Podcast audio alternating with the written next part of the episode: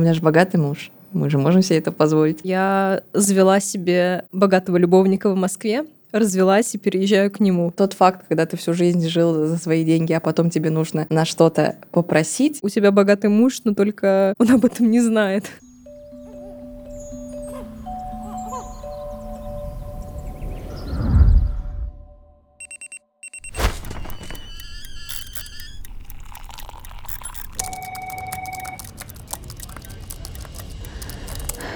Привет!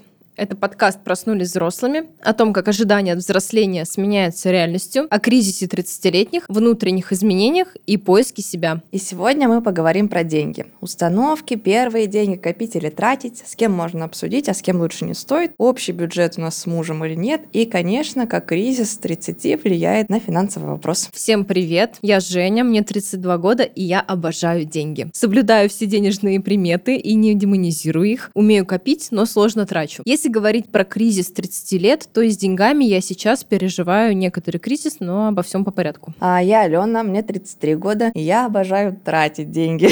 В детстве мне мама говорила, что я не умею копить, а только трачу. Теперь мне это говорит муж. Ну, а я стараюсь лавировать между э, жить сегодняшним днем и обеспечить себе какую-то финансовую безопасность. Давай начнем э, наш разговор, как и обычно, с э, детства. Алена, как у тебя было в семье, ну, наверное, не сколько зарабатывали твои родители, а как вообще относились к деньгам? У меня в детстве было достаточно тяжело с деньгами в семье, в том плане, что мы жили небогато в тот период, и денег у нас было немного. Я помню вот это ощущение, что их мало, и что нам мало на что хватает, и что родителям достаточно тяжело существовать в той финансовой ситуации, которая у нас есть. Как я поняла, до моего рождения все было более-менее, потом случился развал СССР, всякие заводы встали, и вообще ситуация стала сложнее, и, собственно, в нашей семье в том числе. Поэтому я, ну вот, помню ощущение, что очень много чего хотелось, а возможностей было сильно меньше, чем вот этих вот желаний. А как у тебя было в детстве? Я думаю, ну, тут уже понятно, да, что и мое детство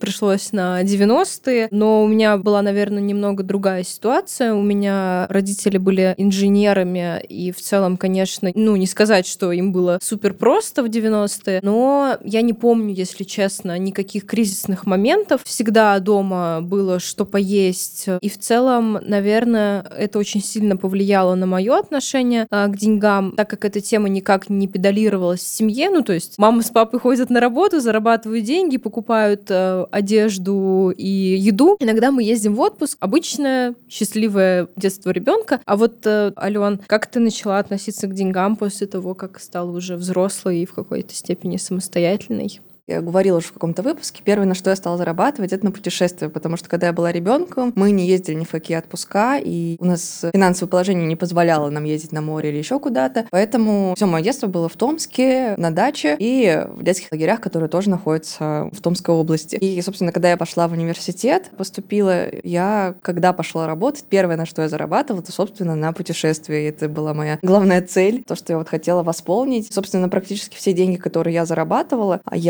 копила хоть не говоря, что не умею копить, но когда прижмет, когда желание большое, э, могу.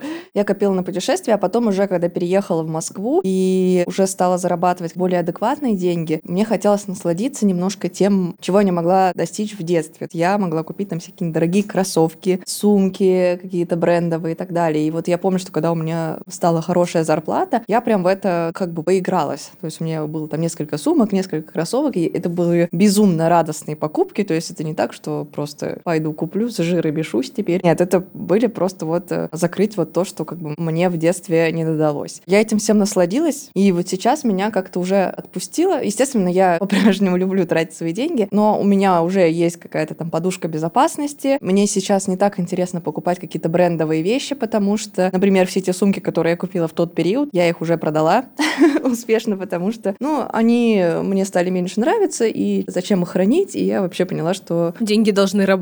Да, а, я, я поняла, что мне это уже как-то не так важно, я в это поигралась, и как будто бы сейчас уже деньги нужны на какие-то штуки, которые... Посерьезней. Ну да, посерьезней. Сейчас у нас, ну, траты там условные ипотеки, ремонты и все такое. И у меня еще всегда отношение было и остается такое к деньгам, что почему мне еще, допустим, достаточно сложно бывает копить, потому что я вот пытаюсь действительно лавировать между вот этими двумя понятиями. Это то, что вот обеспечить себе какую-то финансовую безопасность, чтобы у меня был там э, дом, машины, какие-то такие материальные истории, которые мне дарят ощущение какой-то стабильности, и тем, что непонятно, сколько кому сколько жить, и ну, чтобы жизнь была насыщенной, и все-таки не все свои заработки вкладывать в то, что в будущем даст тебе стабильность, но в текущем моменте во всем себя ущемлять. Мне кажется, вот как раз то, о чем ты говоришь, это еще про закрытие дефицитов. Ну, то есть у нас у всех какие-то были дефициты там в детстве, в юности, и, наверное, из-за того, что у меня их в целом не было, ну, если говорить про финансы, из-за того, что всегда хватало там на вкусно покушать, где-то отдохнуть, там куда-то съездить, наверное, у меня так остро не стоял вопрос закрытия дефицитов. И, наверное, когда я начала зарабатывать самостоятельно,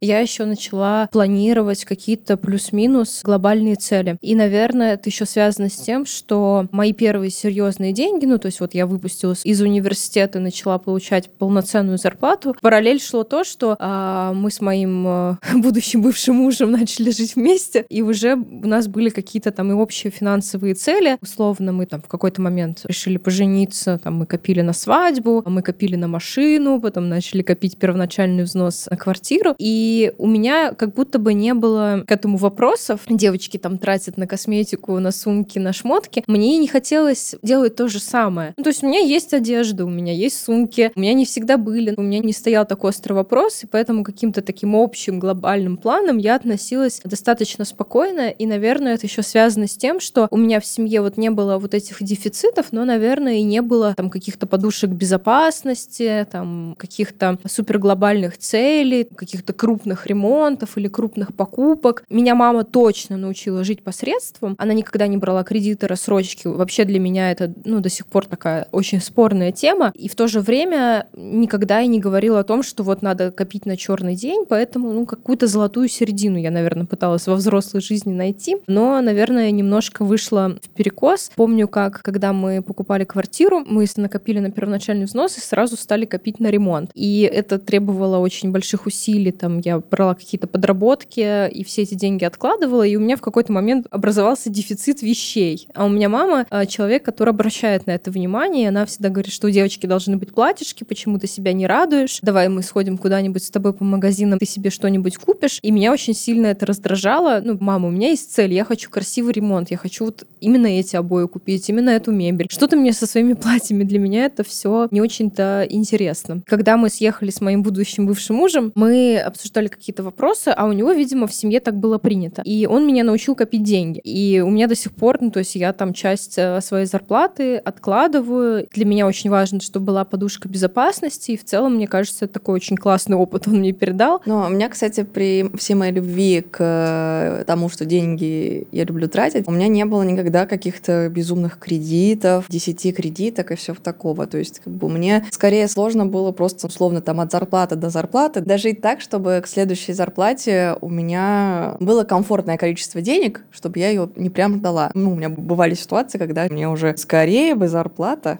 вот такое вот у меня часто бывало. Ну, кредитки тоже были там в свое время, но это была какая-то небольшая сумма, и она у меня была в момент моего переезда в Москву, пока я тут э, пыталась настроить свою жизнь, что я считаю типа, абсолютно нормальным использованием кредитки и полезным инструментом денежным при адекватном ее использовании. Как и любой инструмент в адекватных руках и при адекватном отношении все может сложиться очень хорошо. Давай поговорим с тобой еще про бесячие темы, которые связаны с деньгами. Я, наверное, предложу начать это с установок. Первая установка, что нельзя заработать деньги честным путем. Мне кажется, было у многих тех, кто рос в 90-х и наблюдал за тем, что очень часто там бизнесы отжимали и все такое. Ну вот у меня родители точно говорили такую установку. То есть я не могу сказать, что я в это верю, но я помню что точно, что такие формулировки у меня в семье похожие звучали, что много денег, да, наверное, там на воровали или еще что-то, что да, это действительно все каким-то не совсем честным путем заработано. У меня такого точно в семье не было, не обсуждалось. Не знаю, с чем связано, но такое ощущение, как будто просто из-за того, что родители работали на городском предприятии, которое, ну, не рухнуло условно, да, в 90-х, и не было там каких-то вот таких перетрубаций, наверное, ну, их это не коснулось. Я думаю, что если бы они потеряли работу, там, деньги или еще что-нибудь, то, конечно, они бы тоже так говорили, потому что, ну, мне кажется, это прям чисто установка из нашего детства, потому что, ну, это было такое время. Я думаю, что и сейчас такое есть про деньги нечестным путем. Я думаю, все, все это понимают. Но и положительных примеров стало больше, и мне очень странно это слышать в текущих реалиях. Ну, то есть сотни положительных примеров того, как люди ну, зарабатывали честными бизнесами, там, честными делами. Не было денег в семье, не будет и у меня. Ну, нежели богато, нечего начинать, как говорится. Такого точно не было. Я знаю, что такое существует, и слышала от других такую историю, но у меня в семье никогда такого не было. Почему? Почему нельзя жить богато, если ты раньше мало зарабатывал? Ну, возможно, это опять же с тем, что в моей семье были разные периоды. То есть у меня не было такого, что там, знаешь, мои родители с рождения нуждались. Просто вот был период в 90-е, когда было тяжело. То и после в целом нормально было. Возможно, как бы с этим связано, что это не было какая-то стабильная нехватка денег, там что-то такое. Ну, у меня были, наверное, такие слова в семье, но не со стороны мамы с папой. Наверное, это больше было связано с некоторым таким отчаянием э, тех моих членов семьи, которые там работают на госслужбе. Надо как-то себя поддержать. Ну, то есть, мне кажется, это защитный механизм, что вот ты работаешь в той сфере, где очень сложно заработать больше, если не уходить из этой сферы. Ну и как бы, ну, раз мы жили скромно, ну, будем жить скромно. Но, опять же, я тут недавно видела классное видео на эту тему. Там мама своим трем сыновьям говорит вот начало этих установок, а они продолжают только на позитивный лад. И мне очень понравилось, как они переделали «нежели богато», ну, значит, разбогатеем. Следующее, что счастье не в деньгах. Ну, этим правда часто что-то оправдывают. Я не знаю, как бы, насколько у меня это заложилось. Я, скорее, мне кажется, что чаще спорила с этим утверждением в том плане, что не только в деньгах, но и в деньгах тоже. все таки очень много чего в нашей жизни зависит от денег, очень много чего ты можешь приобрести. Будь у тебя деньги. В конце концов, там главная причина разводов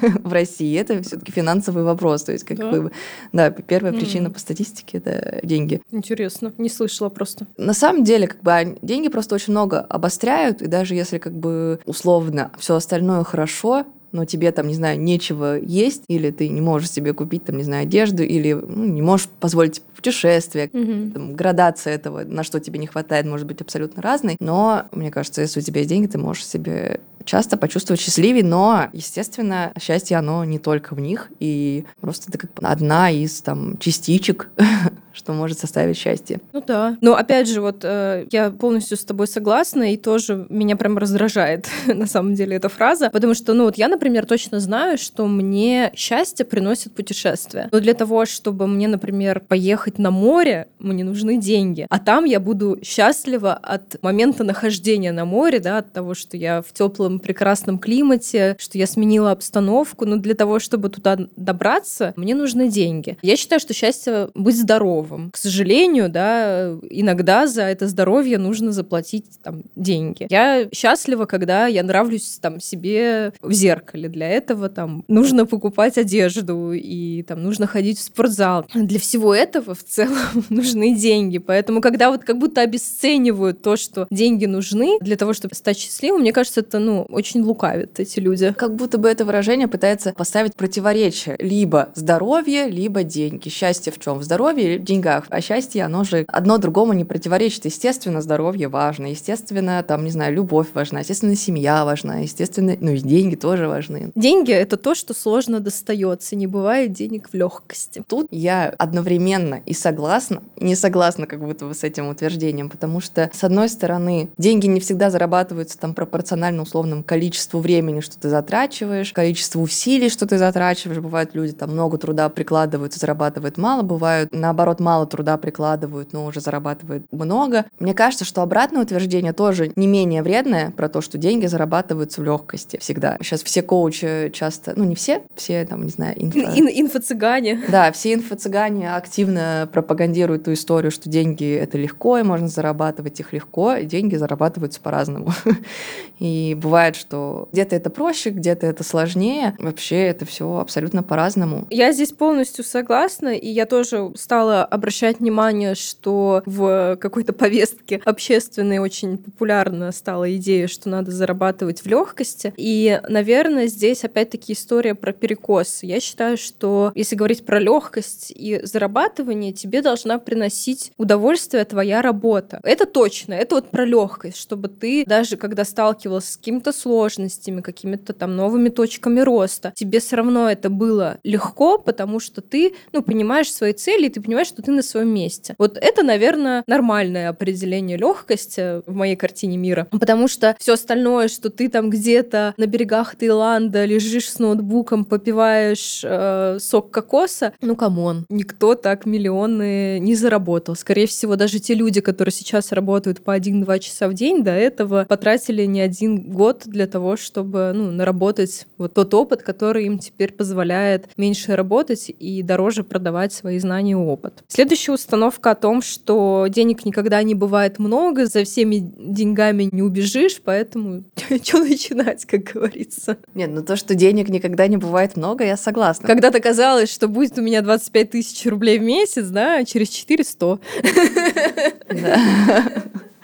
Да, казалось, что ну вот сейчас я вот чуть-чуть начну больше зарабатывать, и вообще заживу. Или там, условно, когда я там заканчивала университет, там наши текущие зарплаты мне казались в тот момент, ну, ну люди с этими зарплатами могут себе позволить вообще все. Угу. Вот все, что мне нужно, я с такой зарплаты могла бы себе позволить. Потом ты начинаешь там через одно количество лет получать такие деньги и э, понимаешь, что это, ну, просто ты там хорошо, если средний класс. Ты просто какие-то штуки можешь э, себе позволить, и все. Я здесь с тобой согласна, и у меня эта установка, наверное, немного была в семье, в том контексте, что мои члены семьи всю жизнь там работают на одних и тех же работах, и они не совсем понимают, как, например, можно хотеть там другой опыт, другую зарплату, там, другие какие-то возможности. Зачем зачем-то гнаться, да, если все равно потом опять будешь э, испытывать какой-то дефицит. Лучше, ну, как бы вот остановиться там на какой-то цифре и довольствоваться тем, что имеешь. Во мне, наверное, пока что еще есть там силы какие-то и амбиции, чтобы оспаривать этот их тезис и стремиться к тому, чтобы ну, повышать свой уровень жизни, опять-таки потому, что я верю, что счастье и в деньгах. И, наверное, последняя установка, она, наверное, особую актуальность имеет и сегодня, ну и мне кажется, в любой кризисный момент, когда этот кризисный момент касается глобальных каких-то изменений, что все вокруг в кризисе, все вокруг испытывают финансовые сложности, и ты потерпи, посиди, не отсвечивай, ну ничего. Вот такая наша доля простых людей. В любой кризис очень часто выстреливают как раз те, кто не побоялся что-то делать, и тогда, когда, казалось бы, вот лучше не отсвечивать и ничего не делать. Поэтому идеального момента, мне кажется, его не существует, и для кого-то идеальный момент кризис, для кого-то идеальный момент — это спокойное время. Мне кажется, что кризис это как раз-таки повод не расслабляться, а наоборот поднапрячься, потому что действительно и так вокруг кризис, если ты еще так смиришься с тем, что ну все теперь вот так можно и не, не стараться, можно оказаться через какое-то количество времени в еще худшем положении. Ну, я здесь опять же, как птица говорун, согласна с тем, что бывает очень сложно как-то среагировать, действительно, когда, ну, происходит какое-то общественное потрясение, да, очень сложно такой, о, кризис, время возможностей, я сейчас пойду зарабатывать большие деньги, потому что пока вы все замерли, я буду у вершин. Я точно не из этих людей, я тоже там замираю, нахожусь в шоке, не понимаю, что делать со своей жизнью, но в целом я понимаю, что через какой-то промежуток времени надо, ну, немножко себя привести в порядок и, наверное, идти в ту сторону и делать какие-то шаги к тому, чтобы поддерживать тот уровень жизни, который э, тебе важен и нужен прежде всего для тебя самого. А давай еще поговорим о том, что нас раздражает, триггерит в вопросах денег, взаимодействии с другими людьми, потому что мы все-таки все взрослые, и мы сталкиваемся с разными ситуациями. Может быть, есть чем поделиться в этом плане. Ну, у меня, наверное, моя самая триггерная место, где я нахожу от чего зажечься, так сказать, это, наверное, мой блог, потому что я люблю в своем блоге, например, делиться какими-то очень классными, там, не знаю, вещами, классными локациями детскими и всем таким, и они, естественно, бывают часто и дорогими. Я воспринимаю абсолютно спокойно, потому что ну, в мире есть разное, есть и недорогие истории, есть и дорогие истории. Я просто в этом всем, даже если я нахожу, например, что-то, что мне там самой пусть будет дорого, и я это, например, не куплю, но этим же можно восхититься, на это можно посмотреть, этим можно вдохновиться и сделать свою там картину мира шире. А можно, что меня раздражает часто в моем блоге, когда под какими-то такими постами люди начинают обсуждать, что это же безумно дорого, это жесть, это ужас вообще. И параллельно начинают обесценивать людей, которые могут купить себе это. Или почему вещь так стоит, вещь не может столько стоить, и они начинают обесценивать эту вещь. Ну вот, вот этого я не понимаю, зачем нужно обесценивание. Ну окей, ты понял, что ну, тебе что-то недоступно. Ну, ты же не обесцениваешь, не знаю, сумки Dior, потому что ты их не можешь себе позволить. Ты просто, ну как бы, есть они, твое финансовое положение не позволяет себе условно купить там, не знаю, эти сумки, ну ты пойдешь просто купишь себе классную сумку, ту, которую себе можешь позволить, и не будешь говорить, что у Диора теперь все печально и все ужасно. Или там ты не можешь себе купить Бентли и купишь себе какую-нибудь более простую машину. От этого, не знаю, там Бентли не становится хуже. Но почему-то в своем блоге я часто сталкиваюсь с тем, что если я выкладываю, делюсь какими-то более дорогими находками,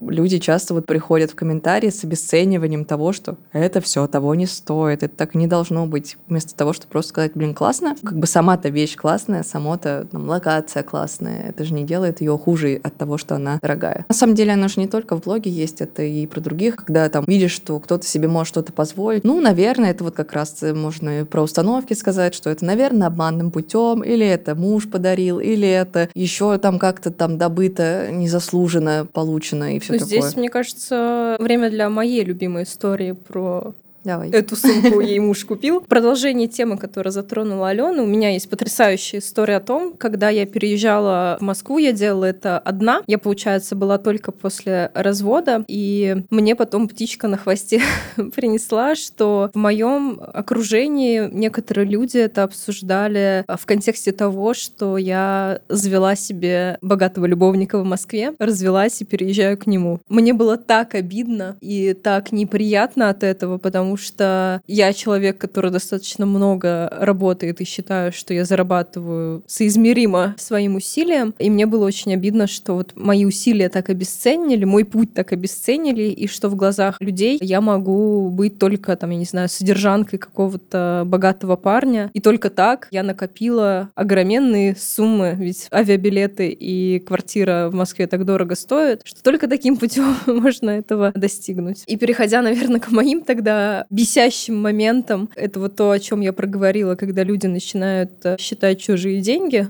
опять же, я считаю себя достаточно открытым человеком, и если бы эти люди, которые меня обсуждали за спиной, спросили, Женя, ну, типа, как? Что ты сделала для того, чтобы сделать это самой? Ну, может быть, только в моей голове это достаточно простой план точка А и точка Б. Я бы без проблем поделилась этими знаниями о том, что нужно копить денежку и как-то жить посредством. Ну, не суть. Мои бесящие штуки пересекаются с твоими, но, наверное, у меня больше вот с профессиональной точки зрения я очень не люблю, когда обесценивают вещи. Не обязательно обязательно брендовые. Даже когда, я не знаю, человек покупает какую-то вещь, одежду или косметику, и за что я столько плачу, у этого же всего там себестоимость 3 копейки. Я работала и работаю в производственных компаниях. Я знаю, как создается продукт. И я понимаю, сколько усилий в это вкладывается, в том числе и финансовых ресурсов. И для меня, например, в моей картине мира, если ты не понимаешь, за что ты каждый день платишь деньги в магазине, там, за продукты, за бытовую химию, премию, да, и тебе кажется, что тебя все обманывают, мы живем век информации. Пойди и разберись. Очень много компаний предоставляют открытые данные, как складывается стоимость их продуктов. Очень многие компании ведут открытый диалог там, и можно действительно просто спросить, почему вещь э, столько стоит. И в целом, мне кажется, это все влияет на твое какое-то, ну, расширение там горизонтов твоего сознания, я не знаю, на приобретение какого-то дополнительного опыта. И в целом, наверное, меня каждый раз триггерит, почему человек очень легко смывает свою энергию в осуждение цен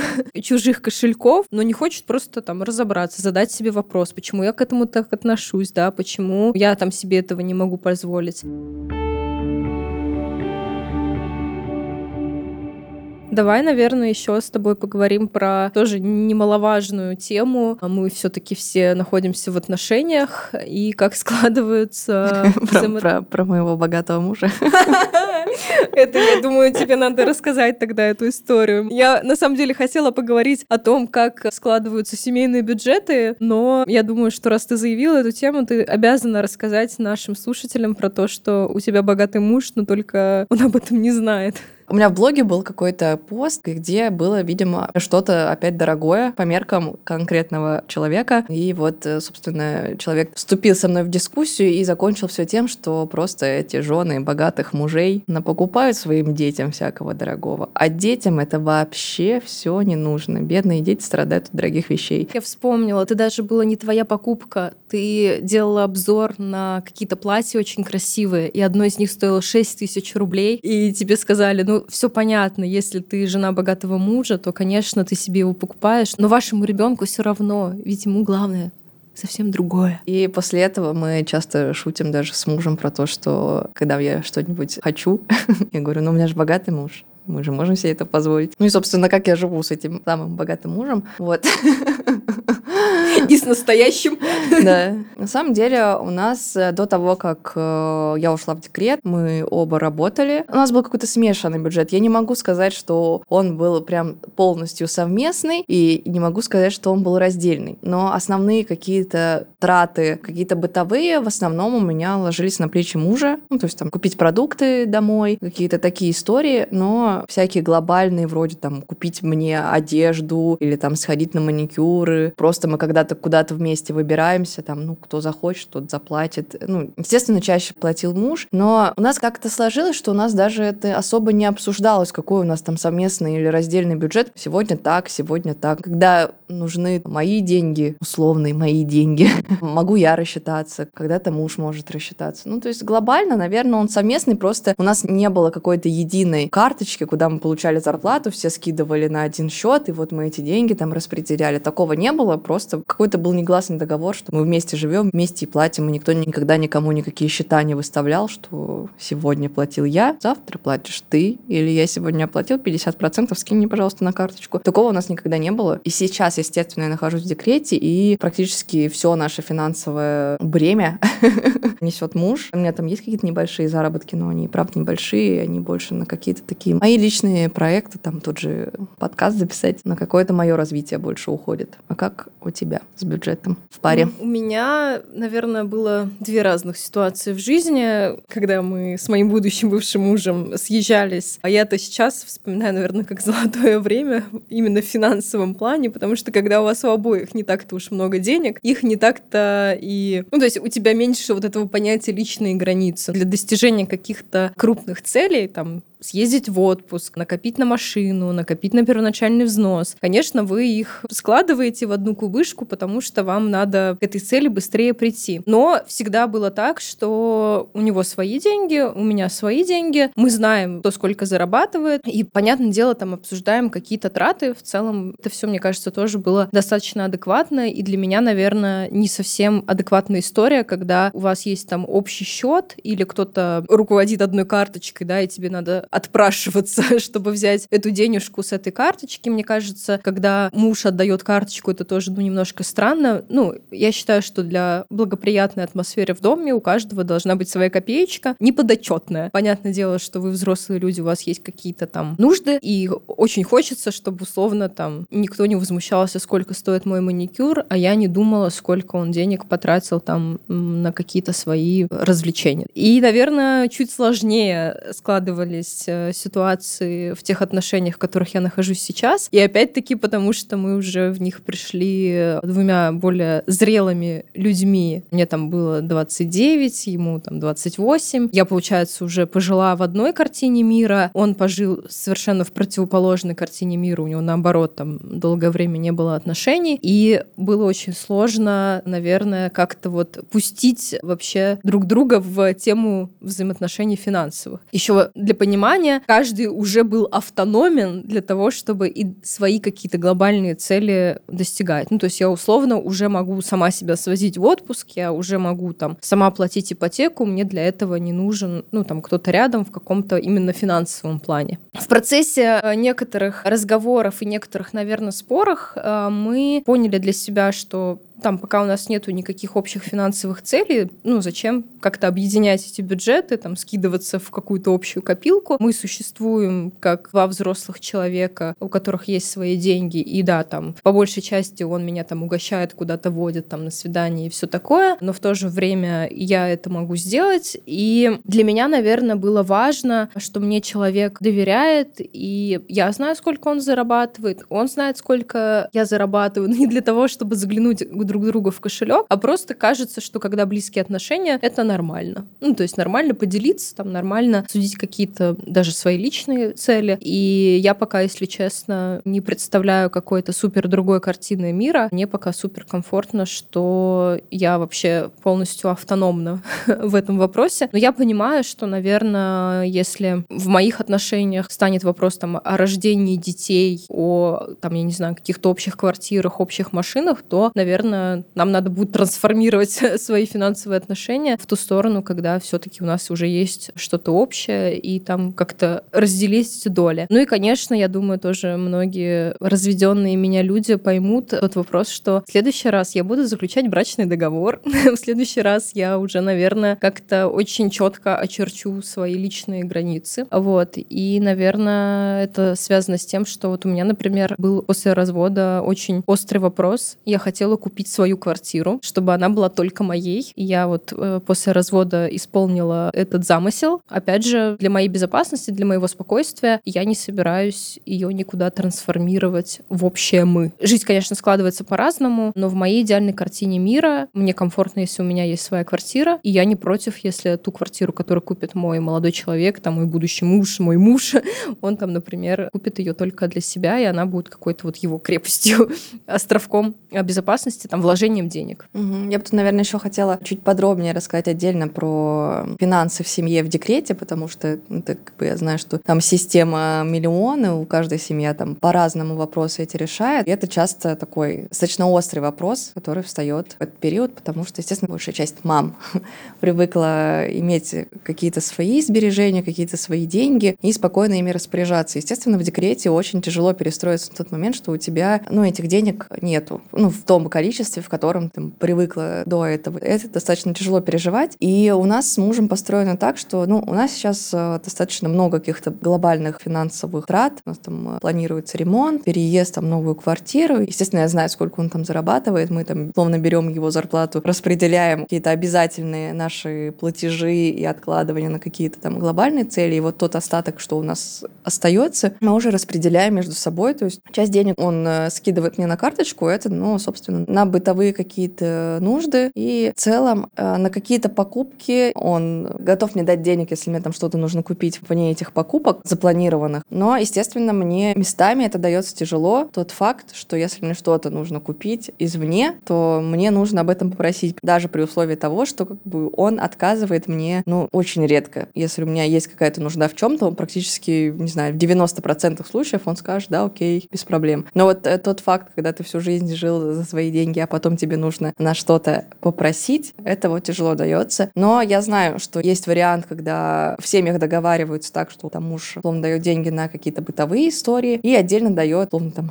зарплату жене, на которую она тратит там как угодно. Это тоже вариант, но мы почему так не делаем? Как раз-таки из-за того, что у нас не так много свободных денег сейчас. Я, можно сказать, в какой-то степени добровольно даже от них отказалась, потому что меня муж и так не ограничивает. Мне кажется, это вообще в целом очень важно договориться на старте, как вы будете распределять деньги в каких-то вот таких ситуациях, да, как рождение ребенка. И в целом, мне кажется, вот я выросла в семье, где каждый член семьи был автономен, и я уже вот приводила пример, что у меня достаточно неожиданно не стало папы, и если бы мама не зарабатывала, я бы, наверное, сейчас совершенно другие истории про свое детство рассказывала, но как бы мы не хотели быть независимыми и сильными и финансово свободными, девушки я имею в виду, все равно, мне кажется, очень важно, да и не только только перед декретом, но и, в принципе, перед выбором партнера, когда ты понимаешь, что с этим человеком можно сходить э, в декрет, например. Да, но мне кажется, с мужской точки зрения это тоже важно, потому что, ну, как бы и мужчины могут потерять работу и какое-то время. Я, да, вот как раз хотела об этом сказать, что очень часто говорят про декрет, да, что вот моя любимая тоже установочка, ну, любимая в кавычках, там, с Милом Рай в шалаше, я с ней, ну, полностью не согласна. Жизнь сложная, и жизнь стоит денег, и условно даже для того, чтобы там обеспечивать себе какие-то базовые нужды, да, в том же декрете, нужно, чтобы твой партнер как-то тоже способен был обеспечить какой-то промежуток времени вас двоих. Ну, при условии, если ты хочешь прямо только заниматься ребенком и никак не работать. Но в то же время, да, мне иногда обидно за мужчин, что как будто бы он все только должен, он должен тянуть эту лямку, но мне кажется, что если ты хочешь быть в равноправных партнерских отношениях и чтобы тебе не приходилось там просить, и чтобы ты чувствовала себя комфортно, у тебя все равно должны быть ну какие-то деньги свои, и мы тоже очень часто эту тему там с подругами поднимали раньше. Я вот искренне считаю, что в любой жизненной ситуации ты должна иметь возможность встать и выйти из этих отношений и не испытывать, ну, помимо моральных, да, каких-то потрясений, какие-то финансовые потрясения. Ну, короче, если у тебя будет соломка подстелена, какая-то там подушка безопасности или там, я не знаю, там какая-то кредитка на черный день, ну, разные бывают, да, ситуации, но когда она у тебя есть, тебе как будто бы проще вкладываться в отношения, там, какое-то собственное развитие, тебе вот спокойнее живется, крепче спится, вот, и ты уже не будешь терпеть всякого рода плохие поступки. Я согласна, да, про вот эту подушку безопасности в отношениях, что она очень важна. Ну, тогда и отношения, получается, как будто бы честнее немного. Ну, потому что главным тогда становятся уже сами отношения, а не то, что у тебя нет возможности из них выйти, потому что тебя там... Ну да. И опять же, сейчас очень популярно шутить на тему того, что мы дорожку выбрали не ту, и надо было быть содержанками. Но если похихикать и посмотреть на эту ситуацию, ну, серьезно, да, как-то вот с позиции взрослого человека, то лично я не вижу ничего в этом кайфового, когда ты либо находишься, либо в постоянном поиске человека, который тебя будет обеспечивать, ну, такой вечная охота на батю. Давай поговорим про кризис 30, потому что как раз этому посвящен наш подкаст. Как финансовый вопрос отражается в твоем кризисе 30? У меня, опять же, это все сильно связано с декретом, потому что ну, я ушла в декрет, и я пока не знаю, куда я хочу возвращаться, то есть возвращаться ли на ту же работу или заниматься чем-то другим. Но, естественно, я хочу зарабатывать какие-то свои деньги, и чтобы в финансовом плане вернуть все вот так, как это было раньше, то у нас с мужем просто просто ну, мы вместе, ну, каждый достаточно свободен в принятии каких-то финансовых решений с учетом общих целей. Вот. И мой кризис 30 он как раз связан с тем, что каким образом я буду эти деньги зарабатывать, я пока не знаю. Пока я нахожусь в декрете, вот у меня есть какие-то свои там маленькие, можно сказать, проекты вроде блога и подкаста, во что выльется это, или я решу вернуться в ту же сферу, где я была, пока неизвестно. И у меня вот кризис связан с каким-то вот самоопределением, который, ну, как бы неразрывно связан с зарабатыванием денег. А у тебя тебя как связаны две эти истории? У меня, наверное, это вот связано с той историей, про которую я уже начала говорить, что когда я развелась, у меня очень острый стал вопрос какой-то своей самостоятельности в плане квартиры. И я, получается, купила когда квартиру, ну, купила в ипотеку, и мне отдали ключи, стал вопрос ремонта. Я сделала ремонт, и как бы я считаю, что я молодец, но параллельно с этим я испытала некоторую усталость и, наверное, некоторое понимание того, что вот это вот линейное накопительство, ну, то есть то, почему я купила квартиру, ну, почему я смогла, да, взять квартиру в ипотеку, и почему я смогла сделать ремонт, это результат вот как раз-таки того, что я там откладывала деньги. Понятное дело, мне там эти деньги достались при разводе, часть этих денег, да, понятное дело, что я там придерживалась этой стратегии, что надо откладывать, и это позволило мне сделать ремонт. И когда я начала, например, думать о том, что я бы очень хотела купить машину, я поняла, что я уже не догоню этот уровень роста роста цен, который происходит, это связано с нашими глобальными изменениями, то, что мы видим каждый день в магазинах, и то, с чем многие столкнулись, там, покупая сейчас какие-то более дорогие вещи, да. И я испытала от этого такую какую-то более переживание, что тот сценарий, в котором я привыкла жить, он уже не то чтобы не работает, я до сих пор откладываю деньги, стараюсь жить посредством, но это не работает так, что через год я там, например, накоплю на машину. Я уже не накоплю. Она уже будет стоить через год еще намного дороже. И, ну, то есть, знаешь, когда смотришь вот на белый лист, на белую стену и думаешь, и что на этой белой стене надо написать, да, чтобы получить какой-то такой же результат, только при других условиях. И, наверное, я вот э, хожусь вот в таком поиске внутреннем, что, может быть, стоит запустить какой-то собственный проект, который можно потом будет монетизировать. Может быть, стоит пересмотреть свое отношение к работе, чтобы зарабатывать больше денег. Опять же, да, потому что я работаю в найме, и там не бывает такого, что сегодня ты зарабатываешь X, завтра 2X, потом 3X. И не то, чтобы я когда-то думала о том, чтобы там, например, стать предпринимателем и вот попробовать, да, зарабатывать больше денег, когда ты развиваешь какой-то свой бизнес, но сейчас в моей голове каких только мыслей нету, как раз-таки для решения вот этой финансовой цели, что я хочу, наверное, чуть быстрее расти в каких-то своих доходах и получать чуть большую отдачу от того, что я зарабатываю. И так как я не придумала пока, как это сделать, я нахожусь, наверное, вот в некотором кризисе. Даже не в кризисе, наверное, вот в каком-то постоянном поиске решений. И в завершении нашего разговора предлагаю сегодня такой финальный вопрос. Деньги в 30 как изменилось к ним отношение? У меня изменилось в том плане, что для меня стала важна какая-то финансовая безопасность. То есть если раньше, мне кажется, что даже там лет в 25 у меня не было никакой финансовой подушки безопасности. Вот в Москве я переехала, у меня была кредитка на всякий случай, и все. И к 30 у меня уже есть какая-то вот это понимание безопасности. И покупки стали для меня важны, наверное, больше по части какой-то там ощущения стабильности, чем передача какого-то статуса, как это было важно, например, для меня там в 25 лет. Сейчас мне важнее, чтобы у меня там был, например, комфортный дом, комфортный отель в отпуске, комфортная машина, и какие-то такие истории для меня важнее, чем, не знаю, там, изики купить себе.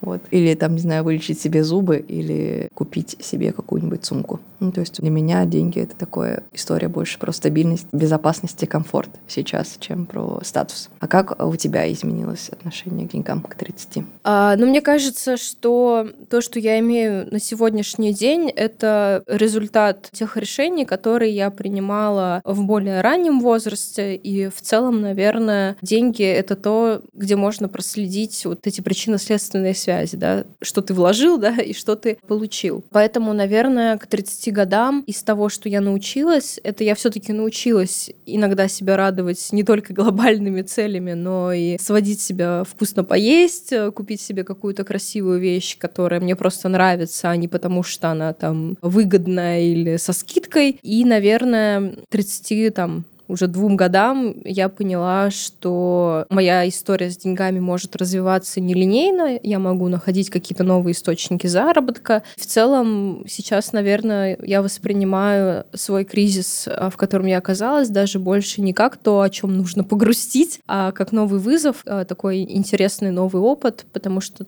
те мысли, которые сейчас приходят в мою голову, они никогда не приходили раньше, и я вот а, с таким каким-то приятным предвкушением что-нибудь новое попробовать, чтобы получить совершенно новый опыт. Ну что, ставьте нам лайки, подписывайтесь на подкаст, рассказывайте о нем своим друзьям. Спасибо, что слушаете нас. Подписывайтесь на наши социальные сети. Ссылки мы, как обычно, оставим в описании к этому выпуску. И не пишите мне плохие комментарии про деньги.